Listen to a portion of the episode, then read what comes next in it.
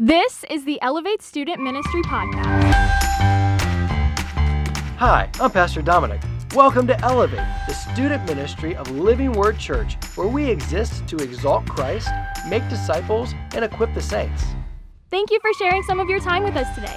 May it elevate Jesus and encourage you. Let's get started.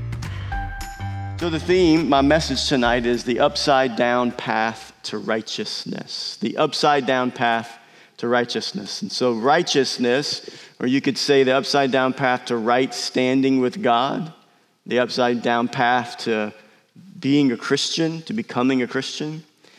And so, upside down, this is the theme. This is the theme of the conference. The kingdom of God uh, has been called a backwards kingdom. It's upside down. The world views life, views morality, views righteousness and sin, and any other subject you want to think about. The world views it completely opposite or backwards or upside down from the Bible or from God.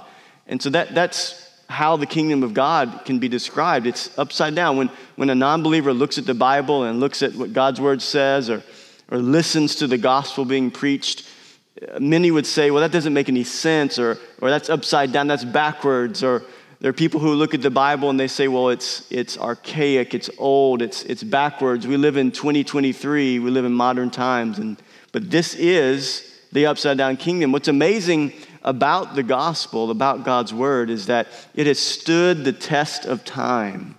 For over 2,000 years, eh, every generation of people Young people, older people, every generation of people have been transformed since the resurrection of Jesus Christ, have been transformed by the gospel. Anyone that comes in contact with it is never the same. Whether they, whether they receive the word of God or they reject it, lives are impacted because the word of God is true, because it is eternal, it is powerful, it has life and power. And so we're going to talk about this upside down kingdom, this upside down path to righteousness. And Pastor Dom wants us to look at Matthew chapter 5, and this is Jesus' most famous sermon. It's the Sermon on the Mount. And so he, he goes up to a, he, comes down uh, off the mountain, and, he, and the crowd follows him. So he goes up a little bit on the mountain, and he begins to speak to the crowd. And this is his most famous sermon. You, you can turn to Matthew 5 to get prepared for when we get there. But what I want to do tonight is I want to endeavor to answer this one fundamental question. If we're thinking about the kingdom of God and the pathway to righteousness before God, I think the question we want to ask this evening is, is how do you get into the kingdom of heaven? How do you get into the kingdom of heaven? There's a, a kingdom and there's a king, and the king is Jesus, and the kingdom of heaven is his kingdom. And how do you get into the kingdom of heaven? Or what does it look like to be a citizen of the kingdom of heaven? In Matthew 5, in the Sermon on the Mount, it kind of it kind of starts like this. You, you, have, you have Jesus preaching this first sermon, and he kind of lays a foundation at the beginning, the verses, the two verses we're going to cover tonight, of what it takes to get into the kingdom. And then the rest of the sermon is what it looks like for the, those who are in the kingdom, what it looks like in their life and how they live, how they relate to others, how they relate to sin, how they relate to God's word. And so it's kind of like here's who they are, here's how you become a follower of Jesus, and then the rest of the sermon is, is here's how you live. Here's what it looks like. So how can a person be right with God? This is the question that we're going to endeavor to ask, and I think Jesus is pointing to in his sermon. So let's look at Matthew 5. Let me read the first four verses. So if you have your Bibles open, it says this Seeing the crowds, he went up on the mountain. And when he sat down, his disciples came to him. And he opened his mouth and he taught them, saying, Blessed are the poor in spirit, for theirs is the kingdom of heaven. Blessed are those who mourn, for they shall be comforted. So, blessed are the poor in spirit, for theirs is the kingdom of heaven. Or it could be said, Blessed are the poor in spirit, for to them belongs the kingdom of heaven. And blessed are those who mourn, who are sorrowful, who mourn, for they shall be comforted. So, important thing to note here when we look at the beginning of the sermon, Jesus is, in the beginning of the sermon, he's saying that those which who wish to climb the mountain of God, ascend to the kingdom of heaven, must be poor and must mourn. They must be poor and they must mourn. So, what, do, what does this mean? Blessed are the poor and blessed are those who mourn. We, we know typically you, you think of the word poor as meaning not having a lot of money, right? That's what you would think. If somebody, you would look at somebody and say, they're poor because they don't have a lot of money or possessions. But that's not what the word poor here means. And then the word mourn, we know the word mourn here, it, it means mourn, it means sorrowful. So, what does, what does this mean? What, what is Jesus getting at here? And I just want to say the interpretation uh, that Jesus, uh, of this section, these two verses, is not complex. It is really straightforward what it means to, to mourn and what it means to be poor in spirit. And here, here's a simple Here's a simple interpretation. I have two things. It'll be up on the screen for you. Here's what it means to be poor in spirit it means spiritual bankruptcy is the ticket into the kingdom of God.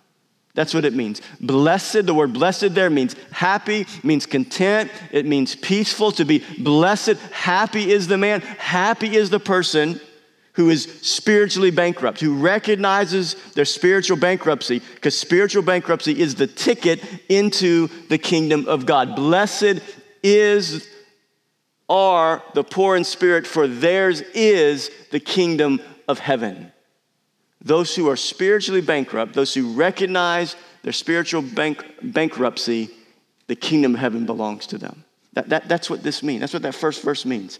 And then, and in the second part, the second part, blessed are those who mourn, for they shall be comforted. It, it, means this brokenness over sin is the mark of a child of God. Brokenness over sin is the mark of a child of God. To be broken, to mourn, to grieve over sin. So, so the entrance into the kingdom of heaven belongs to those, belongs to those who are spiritually bankrupt. Meaning, when I come to God, I have, I'm bringing nothing to the table. I'm not bringing any any money, any good works, anything. I'm not bringing anything to the table to, to be right with God, the, the, the upside down pathway to righteousness. I'm not bringing anything to God and saying, because of these things, this is, this is why you're going to approve of me. So, this is, this is the basic understanding of these two phrases here, these two verses that Jesus is opening his sermon with. He's starting out saying, Blessed, happy, content, joy filled is the one, are the poor in spirit, for theirs is the kingdom of heaven. And blessed are those who mourn over their sin, for they shall be comforted. Or said another way, here's a way that we could say it to interpret it. We cannot save ourselves by our own good works because all of us are spiritually bankrupt before God. And the person who recognizes this reality will be broken and sorrowful over their sin. Did you see it back there? Let's, let's look at it again. We cannot save ourselves by our own good works because all of us, all of us are spiritually bankrupt before God. And the person who recognizes this reality will be broken and sorrowful over their sin. That's what Jesus is starting his sermon with. Thousands of people followed him everywhere, and he starts off by saying, The person who thinks he doesn't have it all together, the person who knows that he is spiritually bankrupt, him or her are spiritually bankrupt, the person who understands the depths of their sin, that is the person that the kingdom of heaven belongs to. That's the person that can be right before God. And this is what he starts his sermon with. And so, so, so this is a simple interpretation so we can be done tonight. You guys ready to be done? We're, we're, we're done. You've been taking notes? That's it. That's Matthew 5. Do you think I should preach some more? Let's see, it's 738. When did I start? 7, 737? Okay. I think I've been going a little bit longer than a minute, but that's it. That's it. That's a simple interpretation. But you know what's awesome about Jesus? Is that Jesus, when you read the Gospels and you really all of Scripture, it's really the same message over and over and over again. In the Old Testament, the message of the gospel is concealed in types and shadows and images and pictures. In the New Testament, it's revealed. And when you get to the New Testament, to the gospels, Matthew, Mark, Luke, and John, and you, and you, get, into, you get into the Apostle Paul's letters, the gospel message is said and worded in many different ways, but it is the same message. This is the message of the Bible that spiritual bankruptcy is a ticket to the kingdom of heaven, and brokenness over sin will be the mark of a follower of Christ. What's awesome about Jesus is that he tells that, he tells that message, he preaches that message in many different ways. And one way in which he preached the message of the kingdom is through parables, through stories. If you were at home a Christian this morning, uh, you heard the parable of the sower and the seed. We talked about the parable of the sower and the seed and the type of heart you, you have to have. Who remembers the points? What, what are the three types of hearts? Heart like stone, pavement, a heart like weeds, weeds, that's the second one, and the third one is a, is a heart like a solar panel, right? So that's the parable of the, of the seeds and the, of the sower and the seeds. The, this parable, there's a parable that Jesus tells in Luke 18 that I, I believe illustrates what he's saying in Matthew 5. I mean, like to a T. The parable in Luke 18 illustrates Matthew 5, illustrates being poor in spirit, and illustrates mourning over sin. And there's two men that Jesus is made up characters that he's going to illustrate what it means to be poor in spirit and what it means to be sorrowful over our sin. And the two characters are a Pharisee and a tax collector. So, just a little background before we read the parable. Why did he choose to talk about a Pharisee and a tax collector? Well, a Pharisee in Jesus' day, they were the religious leaders of the Jews. And so, as a Pharisee, most Pharisees would have memorized the first five books of the Old Testament in, in your Bible that you're looking at. That would be Genesis, Exodus, Leviticus, Numbers, and Deuteronomy. They most of them had memorized that. And it was the law of God, the Torah. And so, these men, these Pharisees, they knew the law of God. But if you study the Gospels, you, re, you, you begin to quickly realize that the Pharisees, though they knew the law of God and they were called by God to, to lead Israel spiritually and point them to Yahweh, to the Creator God, to God, they knew things intellectually, but inwardly they were hypocrites. I mean, there's so many times Jesus would rebuke the Pharisees because, because outwardly they looked the part, but inwardly they, they weren't true, truly following God. They were, they were telling others, here's what you're to do, but, but they weren't doing that on their own. And Jesus called the Pharisees blind guides. So this is the Pharisee. He's telling a story. And he's talking where Pharisees would be listening, okay? The tax collector. Here's the other character in the story. Why a tax collector? Well, in, in Jewish days, the tax collector, a tax collector, uh, was considered by the Jews to be one of the most notorious sinners possible. And here's why. I, I know generally we don't like to pay taxes. You don't have to worry about pay, paying taxes right now. If you don't make over $12,000 in a year as a teenager, you don't have to file for taxes. Did you know that? I didn't know that till I started having some teenagers. But you don't have to file taxes right now. But for us adults, we don't like the tax man. But I don't think that IRS are sons of Satan. I think that they take the government takes too much of our money. But in Jewish days, the tax collectors were Jews who were commissioned by Rome, who Jews lived in the Roman Empire during the days of the Bible.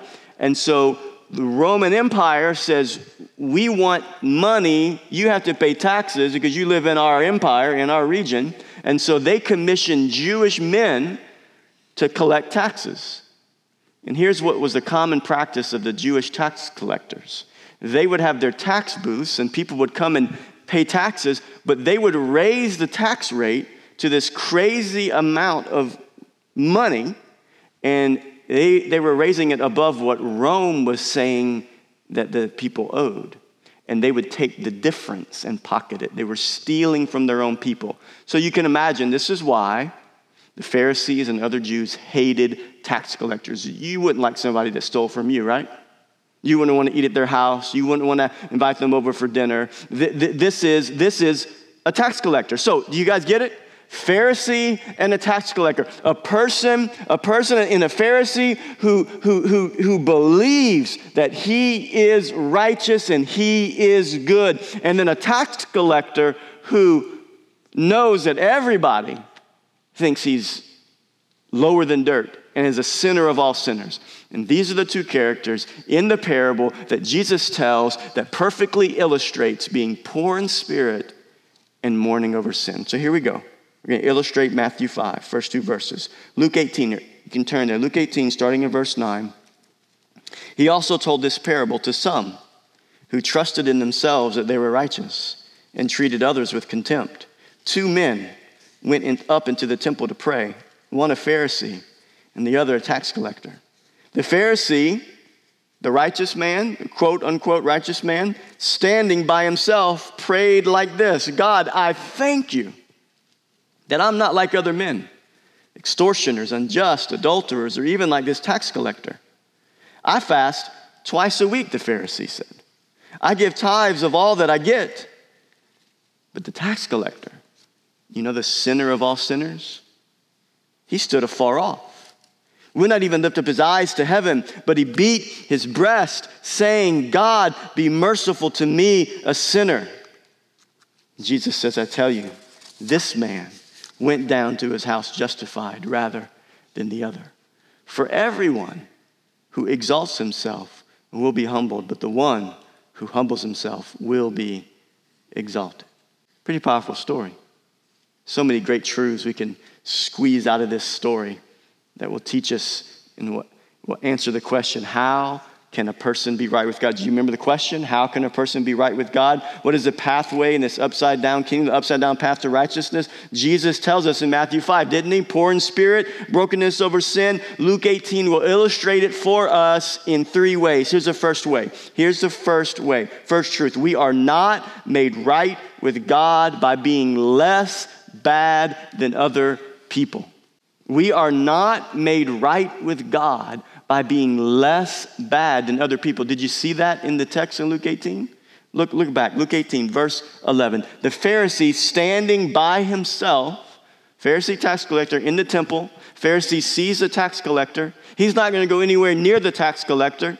He wouldn't, wouldn't, be see, he wouldn't want to be seen caught standing next to the tax, tax collector. He, he's righteous. He stands away from him. So he's by himself and he prays. And what a prayer! What a prayer. God, I thank you that I'm not like other men. Have you ever prayed like that? I mean, what a prayer. What a way to start a prayer. God, I thank you that I'm not like that dude and that girl and Thank you, I'm not like that bad person and, and that bad person I see on TV and, and this person who messed up over here. I'm glad I'm not like them. We are not made right with God by being less bad than other people. And this is what the Pharisee, in his quote unquote prayer to God, this is what he's starting with. He's saying, I thank you, God, I thank you that I'm not like other men, extortioners. I don't extort. Now, now, now, now get it. He knows who he's with. He knows who he's with in the temple. It'd be like sitting in church and, and, and you've, you've ever heard preachers say, the sermon's for you and not for the, someone sitting next to you, and you can't stop thinking about the person sitting next to you because you know what they need? This is like the Pharisee going to, the, to church and he looks at the tax collector and he's like, the sermon's for this dude. I thank God I'm not like him. And he begins to describe the tax collector. He says, I thank God I'm not like other men. Extortioners. That's what it means to steal from other people. You extort, you're unjust. And then he says, adulterers. I thank God I'm not like them too. Or even like this tax collector. The Pharisee was comparing himself to others. He saw himself as being less bad than all these other sinful people. And so often what we do, I think it's natural for us. It even starts at a very young age for us. We so often make ourselves feel better about our lives by looking at other people's sin. And we've all, we've all done it. We all do it. We make ourselves feel better about the things that we do by looking at other people's sins. And in some ways, we say, well, my sin is not as bad as their sin. I, am less bad than them. And I know, as a parent of four kids, two teenagers and two younger kids, and having watched the teenagers grow up to the age they are now, but then also living with two younger kids that do the same thing that my teenagers did when they were that age, here's what they do Reagan, don't do that. Stop doing what you're doing. And one of the first words out of Reagan's mouth will be, but Lincoln, but Lincoln, he did this, this, and this. So, at a very young age, we, are, we become just like the Pharisee. We don't even realize it. It's natural. We want to make ourselves look better in the things that we do wrong by pointing out the faults of other people that we think their sin is worse than ours. You guys following me with that? This is what we do. You've, you've all done it with siblings. You get fussed and then you start talking about your brother or your sister. At least I'm not like my sister or my brother who did this or do that.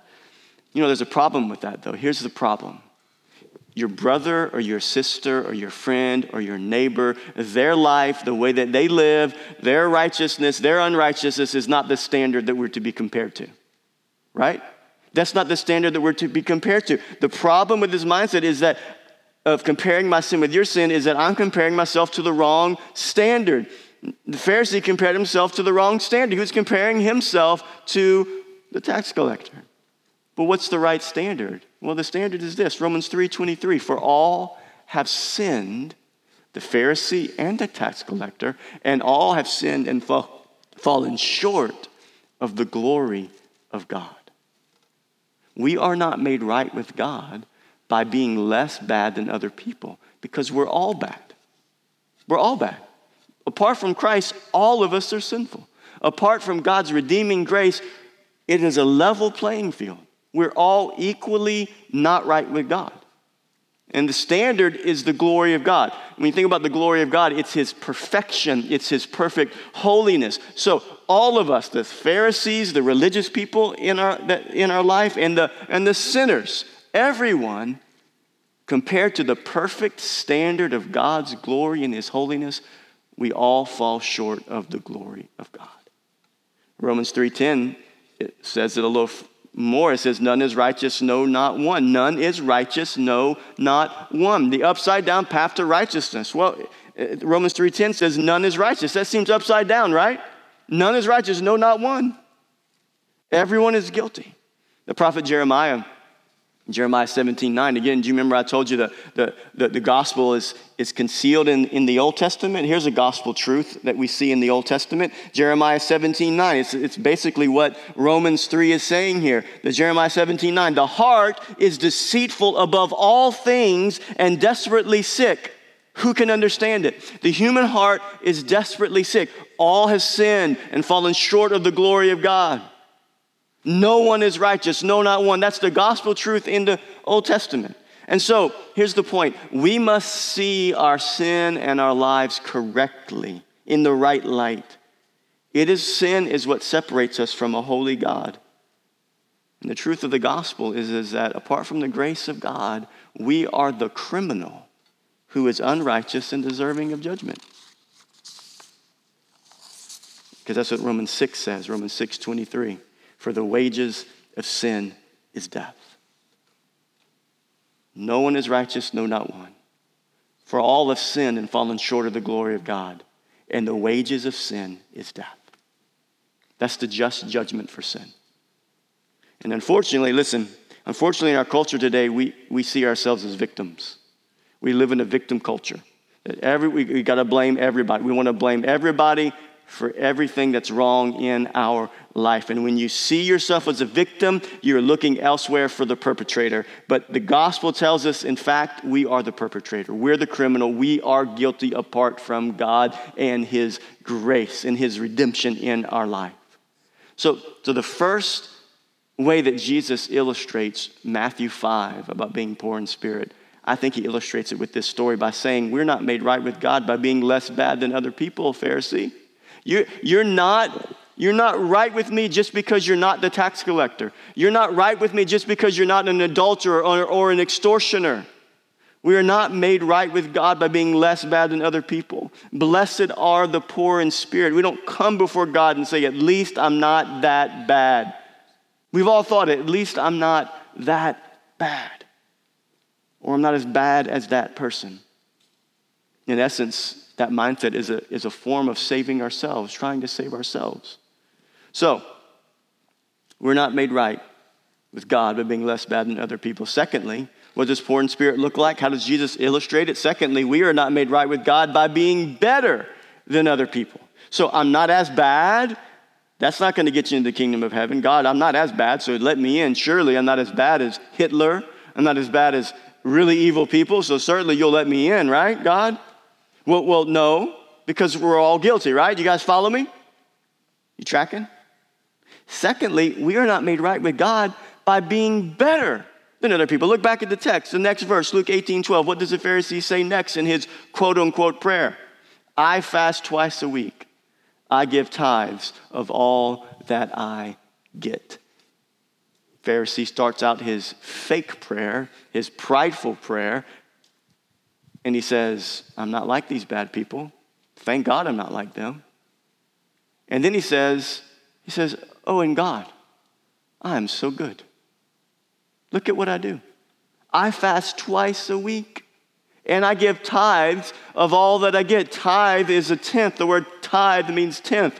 And so uh, the Old Testament law required that Jews would give a tenth of their income. Well, the Pharisees, their income, their produce, their cattle, but the Pharisee says, well, well we're going to be, we're going to demonstrate our goodness so much that we're going to give a tithe of everything we have. And it even went so far, you can, you can read it when Jesus rebukes the Pharisees later in the Gospel of Matthew.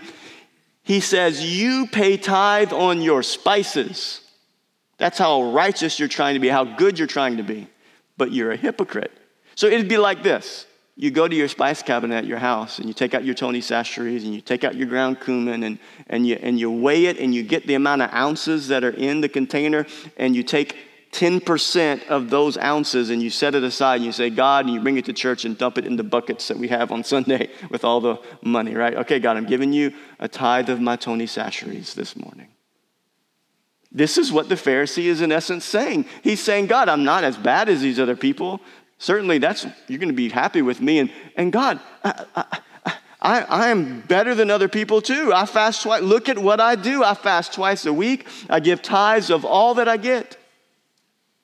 This is exactly what we do as, as, as human beings. If I'm good enough, certainly God will forgive me.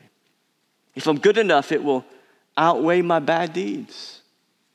I think all of us have, have thought that. I'm going to make up for my bad deeds. I'm going to try to be good enough. I'm, I'm less bad than other people, but I'm better than other people. I'm going to try to be really good. I'm going to, I'm going to read my Bible. I'm going to, I'm going to pray. I'm going to go to Elevate. I'm going to go to church. I'm going to try to be really good. And, and we, we think that those are the things that God is looking for in our lives. We think that that's what he wants from us uh, to, for, for approval. That we, we think that, right? In and of itself, we think that that's what God's after right? We all do it. It's, and, and, we believe it's this, it's this idea of a good deeds versus bad deeds scale system. This is natural for us as human beings. We think that in the end, when we stand before God, if my good deeds, I, I fast twice a week, I, I pay tithes on all my spices and my everything I have, and I go to church, and I, am putting all these good deeds on this side of the scale. At the end, uh, uh, you know, yeah, I do a few bad things, right? I do a few bad things. I, have cheated on a test before. I've lied to my parents. They said not to watch a show, but when they went to bed, I watched the show anyway. Have y'all ever done that? None of you, right?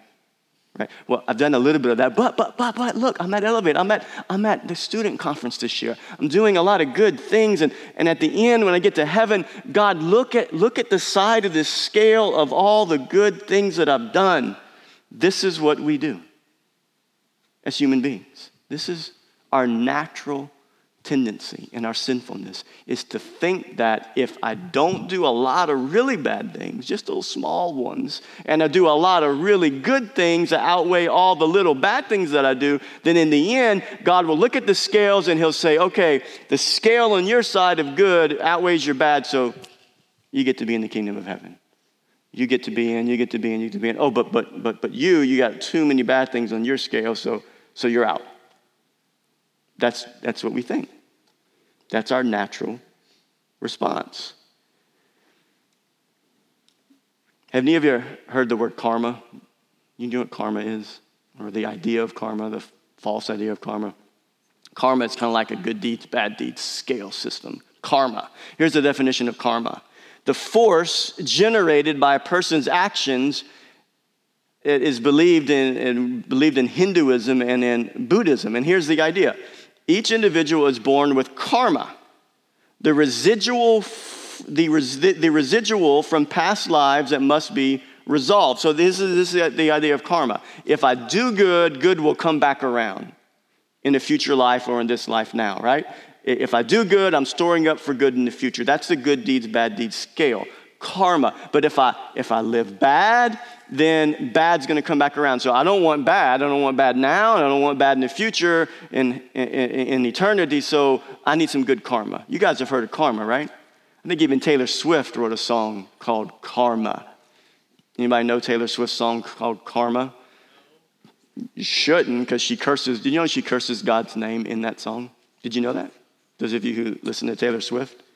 She blasphemes God's name in the song Karma. But here's what she says in Karma. I couldn't read the whole lyric, but here's what she says in Karma. Because karma is the thunder rattling your ground. Karma's on your scent like a bounty hunter. Karma's gonna track you down, step by step from town to town. Karma is my boyfriend. Karma is a. Karma is a, a God. Karma is a God. Karma is a boyfriend. Karma is a God. Karma, if I be, can be good enough, then that will appease God. Or karma, it will store up credit for me later. Good deeds outweigh the bad deeds, right? If I'm less bad, we, we are not made right with God by being less bad, and we are not made right with God by storing up good karma in the end, Taylor Swift, right? Amen, amen, amen. So, when it comes to answering the question, how can a person be right with God? Our good deeds now or our good deeds stored up for credit later amount to nothing that can help us. You guys follow that? Isaiah 64 6. Again, here's the gospel in the Old Testament. Listen the gospel in the Old Testament, Isaiah 64 6. I, I, I, I want you to that. This was not a part of what I was going to say in my notes, but I think this is so instructive for us. Did you see the gospel in Jeremiah 17? Did you see Romans 3? None are righteous, no, not one. All have sinned and fallen short of the glory of God, and the wages of sin are death. That's Romans. But look at the gospel again. Look at Romans in Isaiah 64 6. We have all become like one who is unclean, and all of our righteous deeds are like a polluted garment garment meant to be thrown away. That's Romans in Isaiah. 700 years before Christ was born, the prophet Isaiah wrote this. Isn't that beautiful to think about? How amazing the Bible is, right? All of our righteous deeds, they're not going to get us into heaven. I don't want you to laugh too hard at this video I'm about to show you, okay? But just like Luke 18 illustrates being poor in spirit and mourning over sin, what it looks like to be poor in spirit, what it looks like to, to mourn over sin, Donald Trump does it as well. He, Donald Trump, gives a great illustration of thinking that doing less bad and doing more good is what it's all about. Watch, watch this clip of former President Donald Trump. One of the potential attack lines has to do with an answer you gave to Frank Luntz uh, months ago when you said that you've never asked God for forgiveness. Do you, do you regret making that remark? No, I have great relationship with God. I have great relationship with uh, the evangelicals. In fact, nationwide, I'm, I'm up by a lot. I'm leading everybody but I like to be good. I don't like to have to ask for forgiveness, and I am good. I don't do a lot of things that are bad. I try and do nothing that's bad. I live a very different life than probably a lot of people would think, and I have a very Always great, I have now? a very great relationship with God, and I have a very great relationship with evangelicals, and I think that's why I'm doing so well with Iowa. The life you have now, when you say that you try to do good, that sounds very different from decades of tabloid media coverage in New York, in which some of your wilder escapades were. Well, I'm talking about I'm talking about over the last number of years. Okay. I've been, you know, I mean, I'm leading a very good life. I try to lead a good life, and and I have. I mean, do you see the Pharisee in Luke 18 like Donald Trump? It, you, just imagine when you read Luke 18 again, Donald Trump is in, is in the temple. like he just said everything in essence that the Pharisees said in Luke 18, did he not? That's exactly what he said. He said, I try to be really good and I try not to be really bad. And, and look at all the good things I've done. I'm not like these bad people and, uh, and this is what I do. I'm real, try to be really good. I mean, that, that, that's, that's, that's the way we are left to ourselves in our sinful condition. The good deeds, we hope they outweigh the bad deeds. You know what's interesting about what Donald Trump said there? He says, I'm pretty good with God and evangelicals. You know what evangelicals are, right? Evangelicals are, are Christians. Uh, we, that we, if you're a Christian, you're an evangelical. The evangel, it's the, it's the call, the evangelistic call. We are evangelicals, right? So he says, yeah, I would want to tell Donald Trump, you don't really need to worry about being good with evangelicals. You need to be good with God, right? But Donald Trump illustrates it. We are not made right with God, Donald, by being less bad than others. And Donald, you're not made right with God by being better than others. So, what's the answer? What is God's answer to this question of how can man be right with God? God's answer is, far, is by far the best answer possible, by far the best. So, so we've illustrated how you don't get into the kingdom of heaven, right?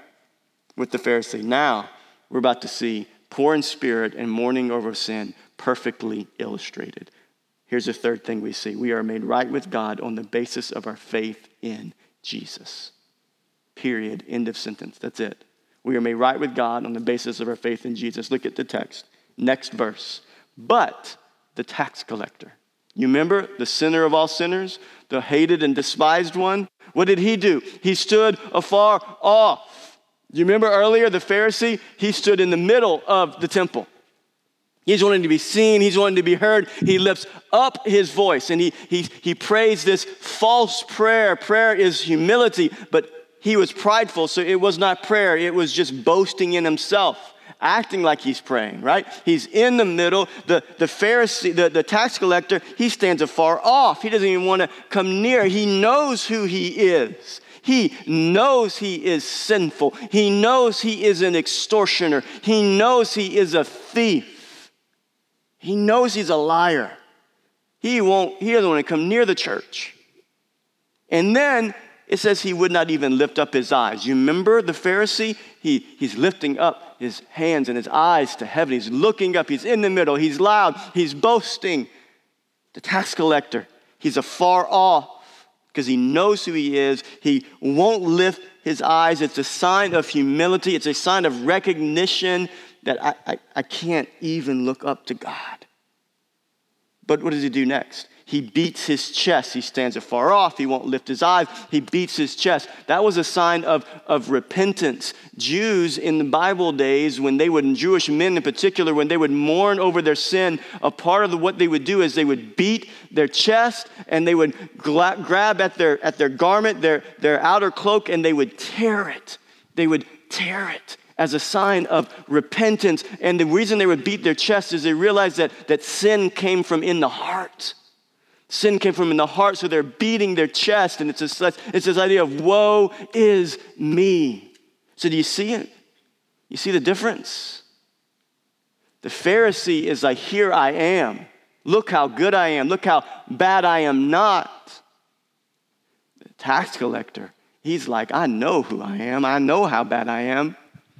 I don't even, I don't even, I don't even want to lift up my eyes to heaven. I, I don't even know how to pray. How do I pray? And, he beats his chest. And look what it says here. Look, look at his prayer. Here's, here's his prayer. This is genuine prayer.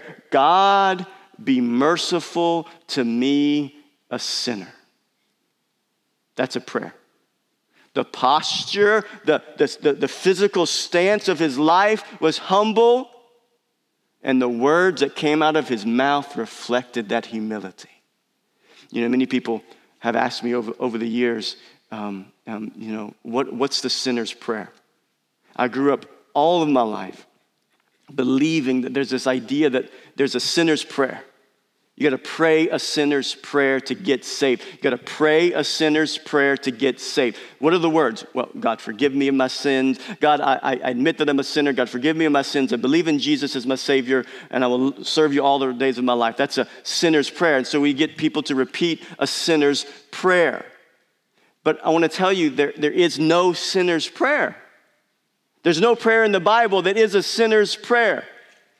The sinner's prayer is the prayer that a sinner prays.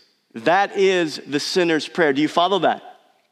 The sinner's prayer is the prayer that a sinner prays in humility before God when he mourns over his or her sin and he cries out for mercy. There's no magical prayer that a sinner prayer, prays to be born again. It's the prayer of a sinner that acknowledges they are a sinner in humility and they call on the mercy of God. That is a sinner's prayer. And this is what this tax collector does. Three responses stands afar off, won't lift up his eyes. That's humility. Beats his chest. That's repentance. Cries out to God for mercy. That's a prayer of desperation. He had no hope but that God would show him mercy. And this is the place that God wants every person to come to. He had no hope but that God would show him mercy. And this, this, the tax collector, amazingly demonstrates what it means to be poor in spirit and to mourn over sin. Didn't he do that perfectly? Isn't the tax collector perfectly opposite of Donald Trump in that video? Donald Trump was the Pharisee. The tax collector is any sinner who says, says I bring nothing to the table. I, I have nothing to offer. I have no justification. I have no excuses. I am guilty. I acknowledge my sin. I mourn over. I'm not boasting in what I haven't done or, or I'm not boasting in the good that I have done. If it's only by your mercy, God. Without mercy, I am nothing. So, we are not made right with God by being less bad. Don't ever forget that. The comparison and the standard that you are com- to compare your life to is not really bad people that you see on social media doing really bad things. That's not who you compare yourself to. The comparison is God's perfect righteousness. And we all fall short. All of us are guilty. And we are not made right with God by being really good. Being really good doesn't get you saved or into heaven. It just makes you like a Pharisee. It can potentially make you like a Pharisee if you begin to boast in it. The way we may right with God is on the basis of our faith in Jesus. And this is what this tax collector showed. He was not basing anything on himself or on his ability. He was simply crying out for the mercy of God. So I, I just want you to hear this. The gospel is the best news that has ever hit this planet. And I, don't think we understand the power of the gospel. I think even as Christians, we forget the gospel. We think that the gospel is for sinners and not for Christians. The gospel is for sinners and the gospel is for Christians. The gospel is our life from the moment of our salvation till we end up in heaven. The gospel saves us from ourself when we don't want anything to do with Christ. And the gospel, the gospel is for us for the rest of our lives. It reminds us every single day of our Christian life that it is not the good deeds that I do that are going to earn God's approval. I am only approved of because of what Christ did for me. Amen? I'm only approved of because of what Christ did for me. So, we have a conclusion. I'm wrapping up here. Here's the conclusion. And this is one of the most shocking conclusions that you'll find in the Bible from the Pharisees' perspective. Look at what Jesus said about the man who became right with God. Look at the last verse Luke 18 14. I tell you, Jesus tells the story. Listen, listen. He tells the story. Pharisees are listening to this story. And you can imagine the Pharisees that are listening to this story, they're thinking, oh, I know the right person. I know the one that's pleasing to God. It's the guy, it's the Pharisee. It's the one who fasts twice a week. It's the, the one who gives tithes of all that he gets. It's the one that's praying in the temple. Certainly not the tax collector. He's not the one that's right with God. Jesus ends like this I tell you, this man went down to his house justified rather than the other. For everyone who exalts himself will be humbled, but the one who humbles himself will be exalted. Blessed are the poor in spirit. Blessed are those who mourn, for they shall be comforted. This is the gospel. We are made right with God, justified. To be justified means to be declared righteous before God. We are declared righteous before God not because we're less bad and not because we're more good. We are declared righteous before God because of our faith in Jesus' perfect righteousness. That's why we are declared righteous. That's why we are declared righteous. All of us are guilty before God. And without His intervention, we are deserving of judgment. But God so graciously provided His Son to take our place, to be our substitute, to die for our sins. So, my question I started with the question how can a person be made right with God? Here's another question I want to end with here tonight. This is the most important question that you can answer this, this weekend. Here's the most important question is would you place your faith in Jesus tonight? Will you place your faith in Jesus tonight? Would you say, would you say tonight, would you say, I'm not placing my faith in the fact that I'm not as bad as bad people? I'm not placing my faith in how good I am. Tonight, I'm going to place my faith in the perfect work of Christ on the cross for me when he died for my sins. Would you do that tonight? Would you repent of your sins and believe in Jesus? So here's, here's how it happens Romans 10. If you confess with your mouth that Jesus is Lord and you believe in your heart that God raised him from the dead, you will be saved. Jesus, Jesus had a real life encounter with a, another Pharisee his name was Nicodemus in John chapter 3. And Jesus looked at this Pharisee and he told him, Nick, you must be born again. That's what it means to be saved, to be born again, to be made new. So if you confess with your mouth that Jesus is Lord and you believe in your heart that God raised him from the dead, you will be saved. For with the heart, one believes and is justified. With the mouth, one confesses that Jesus is Lord and is saved. And what are, the, what, are the, what are the results of that confession? Hear me, listen. Won't you, won't you look up at me? Just, just look up at me, just one last time. What, what are the results of that confession? Here it is 2 Corinthians 5. Therefore, if anyone is in Christ, what does it mean to be in Christ? What does it mean to be in Christ? If anyone is in Christ, what it means to be in Christ, it means that you're not like the Pharisee and you're not standing in your own righteousness.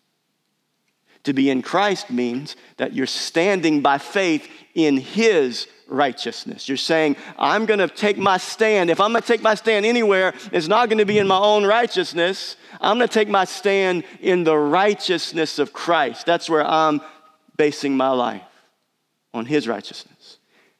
If anyone, therefore, if anyone is in Christ, what happens?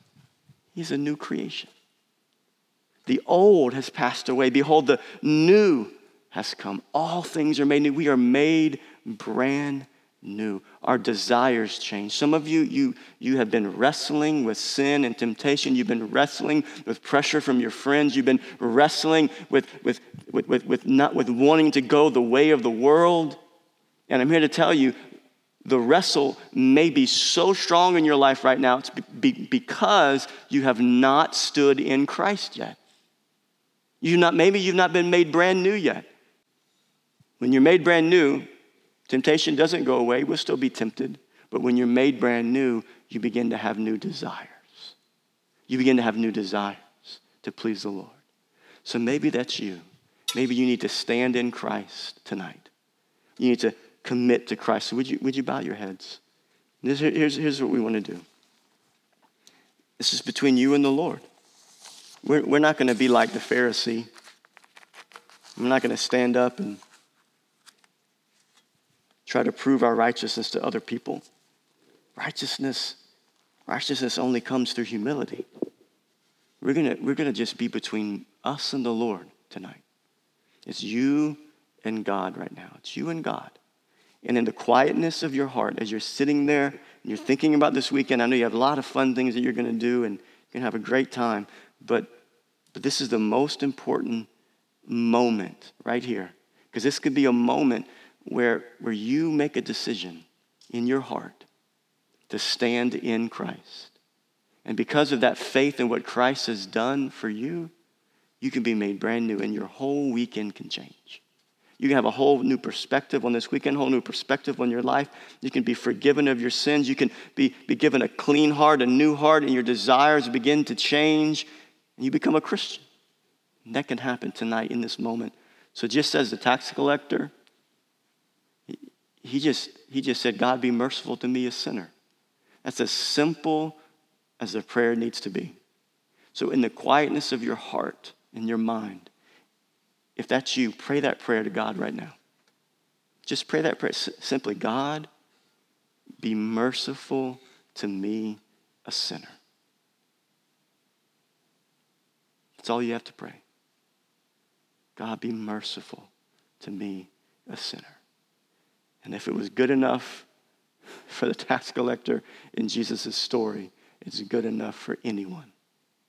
God, be merciful to me, a sinner. If you believe that in your heart, here's what I want you to do. Would, would, would you look up at me? If you prayed that in your heart, if you, if in the quietness of your heart you said, Yes, that's me, I've never really done that. I want you to talk to your, your leader tonight. I want you to talk to your group leader. I, I, I, want you to say, you know, tonight when Pastor Ben was preaching, like I, I saw it, it clicked, I got it. And, and, and I prayed, God, be merciful to me, a sinner. I, I want to stand in Christ. I want to make my stand with Christ tonight. If you did that, talk to your leader, and they're going to hug you, love on you, pray with you, encourage you. All right? All right. I love you. Thank you for listening to me. Thank you for hearing God's word. Can I pray for you? Amen. Father, I thank you for these precious students. I thank you, God, for this weekend and what you're going to do in the lives of these students. Lord, I thank you for what your word shows us. Lord, what great news the gospel is that none of us can stand in our own good deeds and expect to be right with you. Lord, all we have to do is take a step over and to stand in Christ, to take our stand with Christ, and to say, God, be merciful to me, a sinner. I believe in Christ. I believe in what he has done for me in my place. And that's where I'm placing my trust. It's that simple. And I know that there are those here that did that tonight. In the quietness of their heart, they did it. They prayed that prayer. And now they're, they're yours. You saved them. They're born again. And Lord, I pray that they would testify of that to their friends or to their leaders. We thank you for that work that you started here tonight. We pray this in Jesus' name. Amen. All right, I love you.